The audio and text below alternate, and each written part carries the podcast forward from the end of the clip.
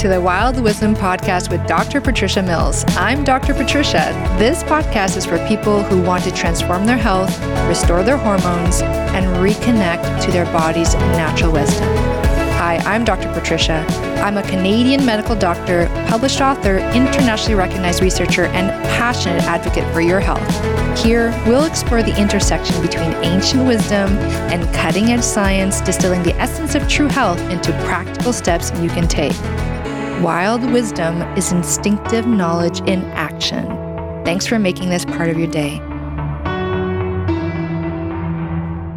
If you're someone who's experiencing endometriosis, you're probably looking for anything that will help improve your experience with it. And today we're going to be talking about something extremely powerful that will probably surprise you uh, in terms of what you can be doing day to day to improve uh, the severity and extent, uh, how much of your endometriosis is present in your body. Hi, I'm Dr. Patricia Mills, and welcome to the Wild Wisdom Show. I'm a specialist in physical medicine rehabilitation, practicing functional medicine, also known as root cause medicine. And I love taking complicated science and breaking it down so that you can understand it and action it for immediate results. And today, what we're going to be talking about is Is my endometriosis connected to my stress? The science on the surprising role of the immune system. So it's super fascinating because we're not just giving stress lip service. Uh, everyone knows that stress isn't good for you. But research on endometriosis specifically has found that stress through the immune system, which we're going to talk about, actually can worsen endometriosis. And at the end, I'm going to give you a very specific tip that does not involve meditation that you can incorporate into your life to decrease that stress immediately starting today. So uh, I can look forward to uh, interacting with you if you're joining me live through my fa- free Facebook group for wo- uh, women, Wild Wisdom for Women with Dr. Patricia Mills. Please feel free to put in your name, where you're calling in from, and ask your questions because I will be sure to answer them for you. So let's dive right in. Endometriosis. What the recent research has shown is that endometriosis, uh, and we've been covering this over the last few episodes. I'm going to review a little bit of information here that will put everything into context. And what it is is that endometriosis is tissue that looks like the lining of the uterus, and the lining of the uterus is called endometrium. However, endometriosis is when tissue like that lining is present outside of the uterus. So it can grow on the outside rather than the inside of the uterus. It can grow on ovaries. It can spread to the lining of the abdominal cavity. It can grow on uh, the colon. So it can be there. And in some rare cases, it can actually go beyond the abdominal cavity into the lungs and you know present as shortness of breath. So usually it presents as pain uh, in that deep abdominal region, and that pain can be present most of the time, or more commonly, it's present cyclically. So with uh, hormone fluctuations during your menstrual cycle. And what's interesting is that they found that when they compare this endometrium like tissue to actual endometrium tissue, the difference one of the major differences is that there's this increased activity of an enzyme. And an enzyme uh, is like a tool in the body. It's a protein that is built to be like a tool and has a function in your body. And in the normal endometrium, this enzyme called aromatase is not active. So it's not working, it's turned off. And what this enzyme does is it takes testosterone and turns it into estrogen. This enzyme is turned on in places like the ovary and that's actually how women get their estrogen production predominantly is that the aromatase enzyme turns testosterone into estrogen in the ovaries. And this enzyme of course can't be turned on in every tissue in the body. We would just be making way too many hormones. So that you know there's this genetic code that usually um, codes for us having it turned on in places like the ovary and turned off in places like the endometrium, the lining of the uterus. But for reasons we don't yet understand, it's turned on in this endometriosis tissue. So, endometriosis has increased production of estrogen within the tissue itself. And we know that excess estrogen is like the Goldilocks, you know, having too much and having too little is not good. And in the case of endometriosis, we have too much estrogen production, and estrogen is to excess estrogen causes inflammation in the body, uh, in and in the local tissue where it's in excess. And what's interesting is that this fact that aromatase activities increase in endometriosis has been very well documented since the early 2000s to the point where there's actually medications that are prescribed to inhibit, inhibit aromatase activity. And in previous episodes, I've talked about a diet that can decrease its activity, supplements that can decrease its activity. And what we also need to be aware of is what can increase it so that we can avoid those things. So I'm going to cover what can increase the aromatase activity and its link to inflammation in the immune system and stress. First, I want to uh, acknowledge that there are a few people that are joining me here through the Facebook group. There's Gina. Thank you, Gina, for joining. And Brittany is saying here, um, she's asking a question, and I'll I'll write I'll say the question, and then we'll see if this is a good time to cover it towards the end. So Brittany's saying, um, so a hysterectomy wouldn't cure it, cure endometriosis. My aunt wants me to have one, but that's not what I want or need. Now that's a very interesting comment, Brittany, because you are quite correct. A hysterectomy doesn't necessarily cure endometriosis. If the endometriosis is on the outside of the uterus, and your surgeon, uh, your doctor, in combination with the surgeon, think that by uh, removing the endometriosis that it would improve your symptoms like so some people have endometriosis tissue and they don't actually have any pain or any problems from it and it can be discovered by accident. As in they're looking there's an operation for something else and they're looking in the abdomen and they see the endometriosis tissue.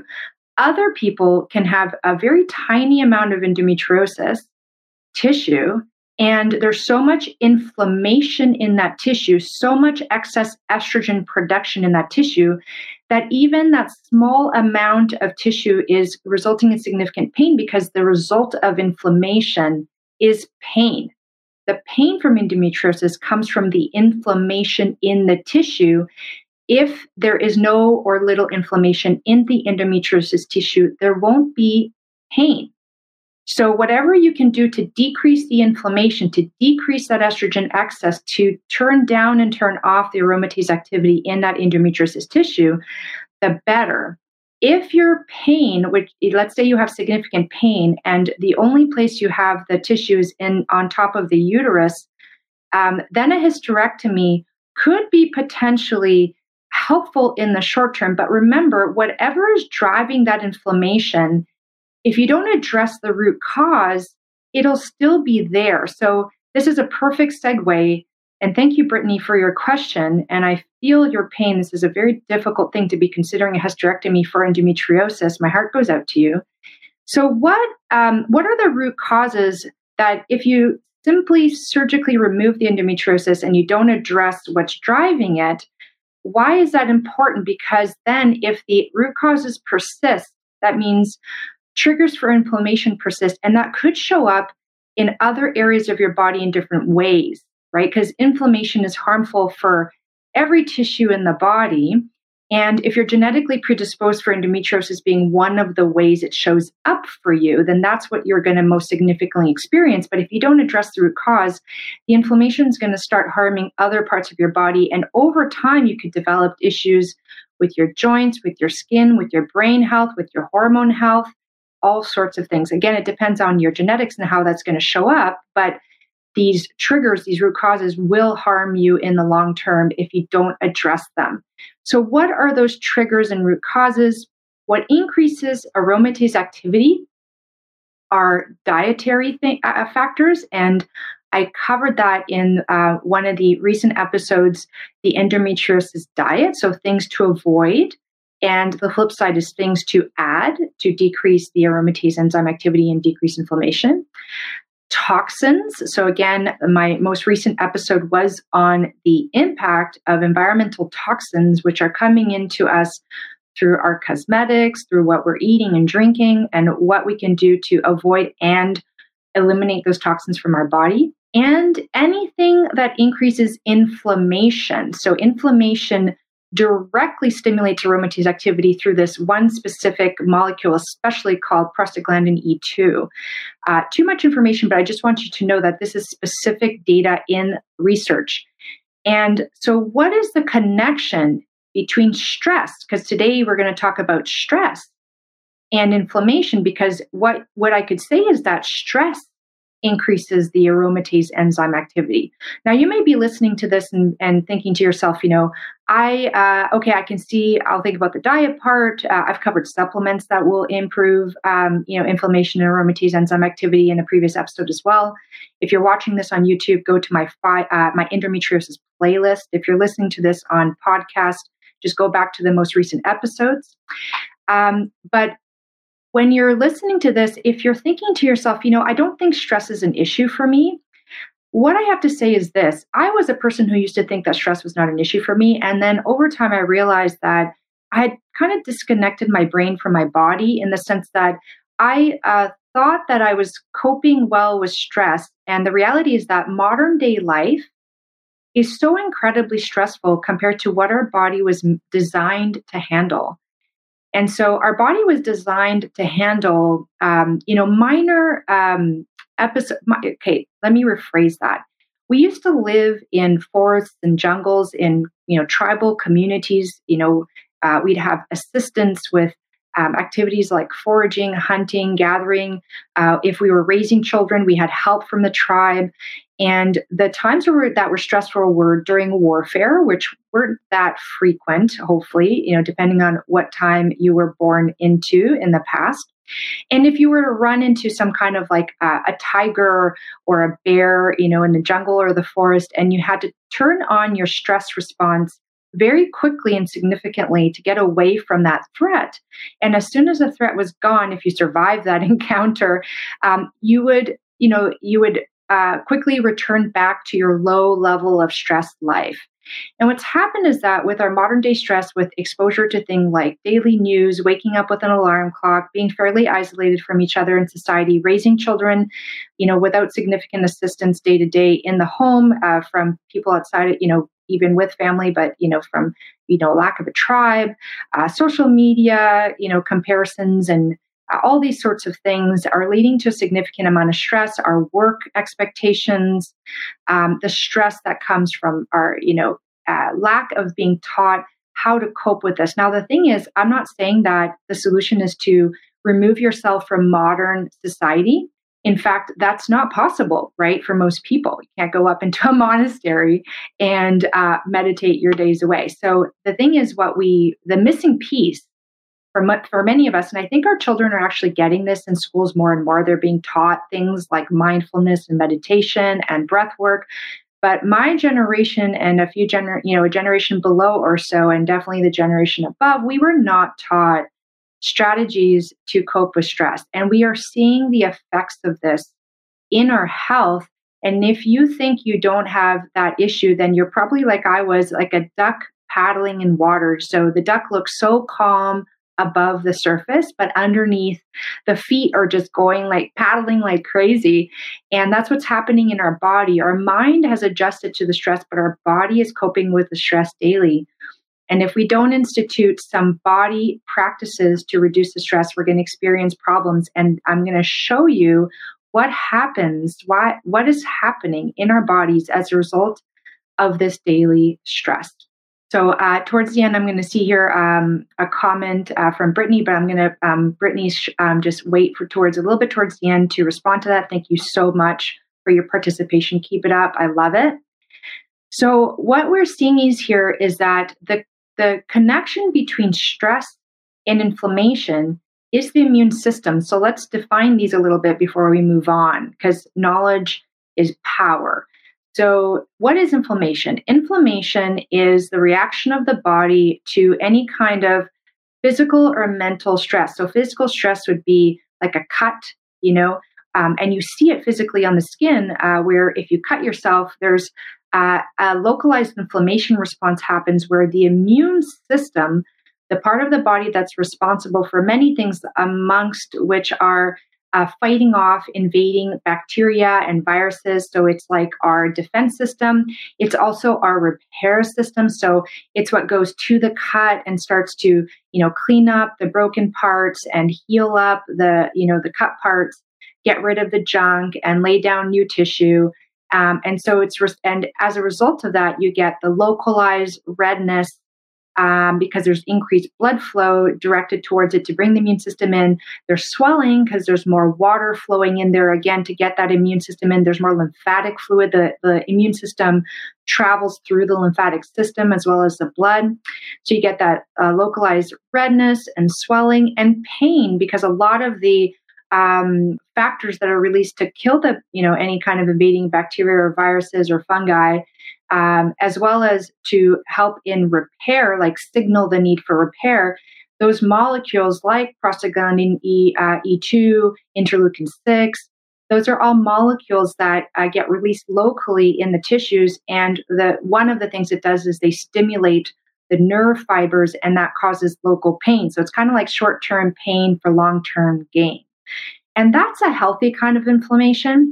The unhealthy kind of inflammation is the kind that happens uh, day in and day out due to internal injury uh, from mental and physical stress. And what's very fascinating is that research has shown that mental stress induces internal inflammation. So it turns on the immune system inside of us, which causes the immune system to be overactivated for long periods of time, which leads to inflammation. So we get internal damage from inflammation because a little bit of inflammation is good, too much inflammation is bad. You get that persistent release of those chemicals that cause the short term pain for long term gain. The thing is, inside of us, we don't have the same kind of sensation as we do on the skin. So it's not the same kind of pain, but we do get some signals that it's happening. So some of the signals are the endometriosis associated pain. Other signals are things like joint pain, tissue swelling, water retention, weight gain, or too much weight loss, depending again on your genetics. Maybe some brain fog, fatigue at, during the day, um, insomnia, and difficulty falling asleep at night. Some people experience it as redness in the skin, so acne, eczema, psoriasis, uh, dermatitis. So inflammation shows up in many different ways and, and, and different ways in different people, depending on your genetics. And what's fascinating is that we didn't understand the connection between stress and disease until they found this common pathway of inflammation. And this was just published in the Frontiers of Human Neurosciences in 2017. And the, the title of the study is Inflammation, the Common Pathway of Stress Related Diseases. So, this is kind of breaking news, and this information is so powerful because once you start to understand the physical connection between stress and disease being through inflammation, you can start to uh, understand the necessity to uh, find ways to cope with it and deal with it, which again, I will give you a very specific strategy that will only take five minutes a day. Um, and I'll, I'll teach you that at the very end. So, stick with me here. So, interestingly, a study in humans showed that catastrophizing increases inflammation. So, catastrophizing is kind of like um, so. So, stress really depends on how, the way you perceive things. So, let's say um, you have two people watching the same piece of news, and one person watches the news and they and they go oh my god this is terrible. What are we going to do? You know the world is falling apart and and everything's so hard. And the other person listens to the news and says okay that is information. Um, i'm going to decide what to do with that information. Let me go look up a little bit more. Or you know what? This is information but maybe i'm going to decide to not take this on. This is not directly affecting me. There's nothing i can do to influence it and therefore i'm not going to let it stress me out. I'm not going to catastrophize and interestingly, what they found was that when they um, when they submitted humans to stress a stressful event like pain, just that's one way to cause stress in a human is to submit them to pain. And they measured markers of inflammation in the body. In this case, they measured interleukin, interleukin six. Again, it's a something you find in the blood that goes up when you have internal body inflammation. And they found that the people who were catastrophizing about the stressful event, like, you know, really making a mountain out of a molehill compared to the other people who weren't, had more inflammation. So it's not even so much what you're exposed to, it's your perception of what you're exposed to. So learning how to view things in your life and changing your perception of it will be enough to decrease the inflammation in your body, which is kind of crazy cool. So I love this. And it, for those of you who are interested, um, the study was published in the Journal of Pain in 2008 called The Association of Catastrophizing with Interleukin 6 Responses to Acute Pain. So then the question becomes okay, well, this is a talk about endometriosis. Does stress specifically worsen endometriosis? And what's fascinating is this has been studied, not in humans yet, but the initial animal studies have been done. Two animal studies have been done, and the results are worth discussing um, because they were very fascinating. So, what they found was that they did two studies. One study was if you uh, have stress before, so if you're in a stressful state and then you develop endometriosis, is your outcome going to be worse than if you're not stressed out and you develop endometriosis? So, what they did is that they subjected these poor rats, you know, thank you rats and all the animals who um, are basically, you know, giving their lives for science. Um, that's a whole other topic in and of itself, but it does provide us with very useful information. So, thank you, rats. These rats were subjected to stress or not, divided into two groups, and then they have found a way to cause endometriosis in rats. So, they caused endometriosis to happen in the rats. And what they found that the rats who had been previously exposed to stress for just 10 days before they were subjected to, to um, a method to develop endometriosis, the ones subjected to stress had significantly more endometriosis happen. And the endometriosis that did happen in those stressed out rats had more inflammation. So they actually, you know, surgically opened up these rats and looked at the tissue and examined the chemistry, and they found that visually and chemically, the endometriosis was much worse if they had been stressed out. So then the question is well, what if I already have endometriosis and I undergo stress? Does it make it worse? Does, my, does it contribute to my pain flares and the inflammation? And they did do a study on this too. The same group that did the first study did the second study because they recognized that that was a different kind of question that required a different kind of study. And this uh, research paper was published in 2018. So, again, fairly new. And what they found was that when they had these animals develop endometriosis and then subjected one part of the group to stress and the other one not, the one that was subjected to stress had more immune system activation, had more endometriosis lesions. So their endometriosis, so their endometriosis grew in size they had more lesions, so you could see more endometriosis in the body. And those patches had more immune system activation, call like moving towards these patches and causes inflammation. And fascinatingly, they had more nerve fiber growth in the uterus. And you know that you can't measure pain in animals as well as you can in humans but basically what you know is that if you have more inflammation and you have more nerve fiber growth um, you're you're usually going to experience more pain. So that was incredibly fascinating. I don't know if they're ever going to be able to do this research in humans because it would be hard to get a group of people with endometriosis that would agree to be subjected to stress and then surgically evaluated for whether or not their endometriosis got worse. So we may only have these studies to rely on. And I, in my opinion, they are sufficient evidence um, in addition to the understanding that we have on the effects of stress, inflammation, and endometriosis, um, to say that stress is probably a significant contributor and it's worth addressing this. And I'm going to teach you how to reduce stress quickly without meditation using only five minutes a day. So, what I have here is a uh, human study that was done by in the Huberman Labs, um, and I love um, you know Dr. Huberman's really fascinating. He's got a great podcast as well. And the study was uh, re- uh, published just in 2023 in January. So it's like hot off the press. and it's called Brief Structured Respiration Practices Enhance Mood and Reduce Physiological Arousal, or in any word, in other words, reduce the effects of stress.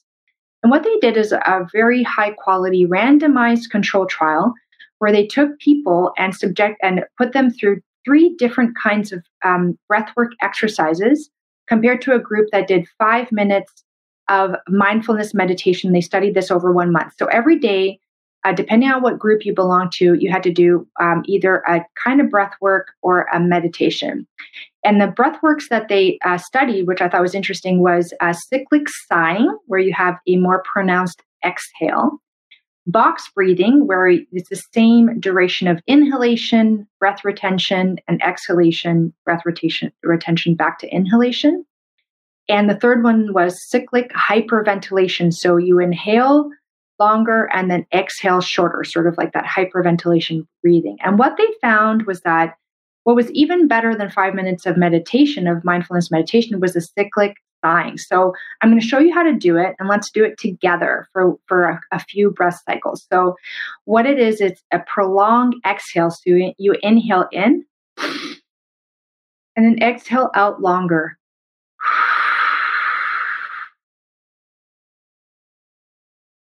Breathe in again. Exhale out longer.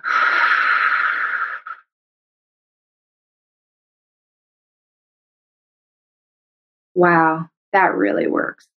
So, if you are someone who is experiencing endometriosis or any other kind of stress related disease, which, by the way, um, is like cancer, diabetes, fibroids, um, you know, Alzheimer's, all different kinds of things have been related to inflammation, which is worsened by stress.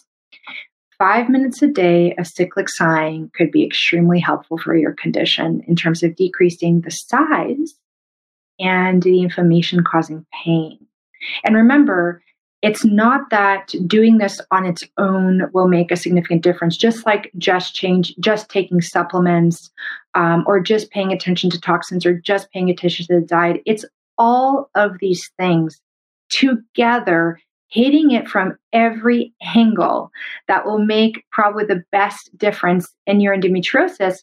And whether or not you are considering getting surgery um, or taking a medication, either trying this before this this really holistic approach before to see how good you get, and therefore that might either mean you don't need medication or surgery, or maybe you don't need as much medication, or maybe the surgery doesn't have to be as extensive, or using it in combination with, because there's no reason why not to. And again, it might decrease your need for medication and decrease the extent of your surgery, and it could improve your outcomes after your surgery if that's what you decide to go and get. And again, um, Brittany here was saying that um, you know, she, uh, she's being told that from a family member that maybe a hysterectomy would be uh, useful. And what Brittany is saying is that she was found, the endometriosis was found during her umbilical hernia surgery last July 19th and found that she has stage four endometriosis and also has fibroids.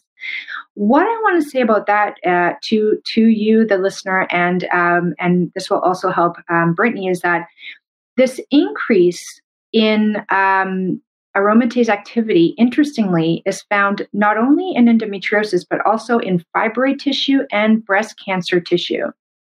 So, everything you can do to improve your diet, um, support uh, your you know your system in decreasing the aromatase activity with a combination of a diet and possibly the supplements that I recommend in the previous episode uh, looking at your toxins exposure and, and assisting your body's natural detoxification systems and reducing your stress. All of these things not only helps endometriosis, but also helps fibroids, uh, endometrial cancer, breast cancer, all of these hormone sensitive uh, conditions where the estrogen production is increased due to this increase in aromatase activity.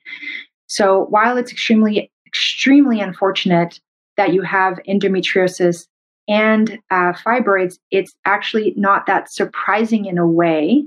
And again, if you found it incidentally and it's not causing you problems, um, generally speaking, uh, surgery is not usually considered to be the best option. Surgery is res- is reserved for if it's causing obstruction, so it's blocking things. So it's blocking your uterus, so you can't get pregnant, uh, or blocking the fallopian tube, so you can't get pregnant, or blocking your ovarian function, or blocking your gut, so you, you have problems with your bowel movements.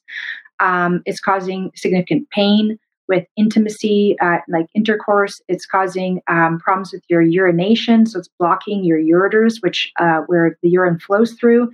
Those are usually the indications for surgery. The simple presence of it, it's not causing any issues, is not a surgical indication, as far as I'm aware. And um, you know, I've looked into the research for this, so just so you know. And definitely using this holistic approach with or without medications is important doing everything you can to improve inflammation in your body, anything that could be driving that aromatase activity is just generally going to be helpful to your whole body health. And one of the signs that it's improving would be a decrease in your endometriosis, a decrease in your fibroid size, potentially, definitely decrease in your endometriosis pain. You're looking for that too. And probably, you know, you might be focused on the endometriosis and fibroids, but if you've got inflammation going on there, it's probably showing up in other areas of your body, like your hormone balance, your gut health, maybe your skin, all those sorts of things. So, catching it now and taking action from now on uh, will not just help your current condition with endometriosis, but your future health outcomes in many other areas. So, Brittany and others here, I'm so grateful you're joining me today because this will make a huge difference for your health if you take this on. Knowledge is power, but wisdom is knowledge in action. And, you know, uh, knowledge without action is useless. So don't just sit here and listen to me, right? Go out there and do the work. All right. It's so worth it. Um, and I've, from personal experience, it does actually help. I did have a fibroid and I reduced it naturally through these methods. So that was my indication of inflammation. That was my genetic manifestation of inflammation. So, in summary, Stress before and during endometriosis worsens the disease amount, so the burden, like how much endometriosis you have, and the severity of the endometriosis in terms of inflammation that causes pain. And that happens through immune system activation. And that is new science, very exciting, very important to know about because it really empowers us to take action about reducing stress.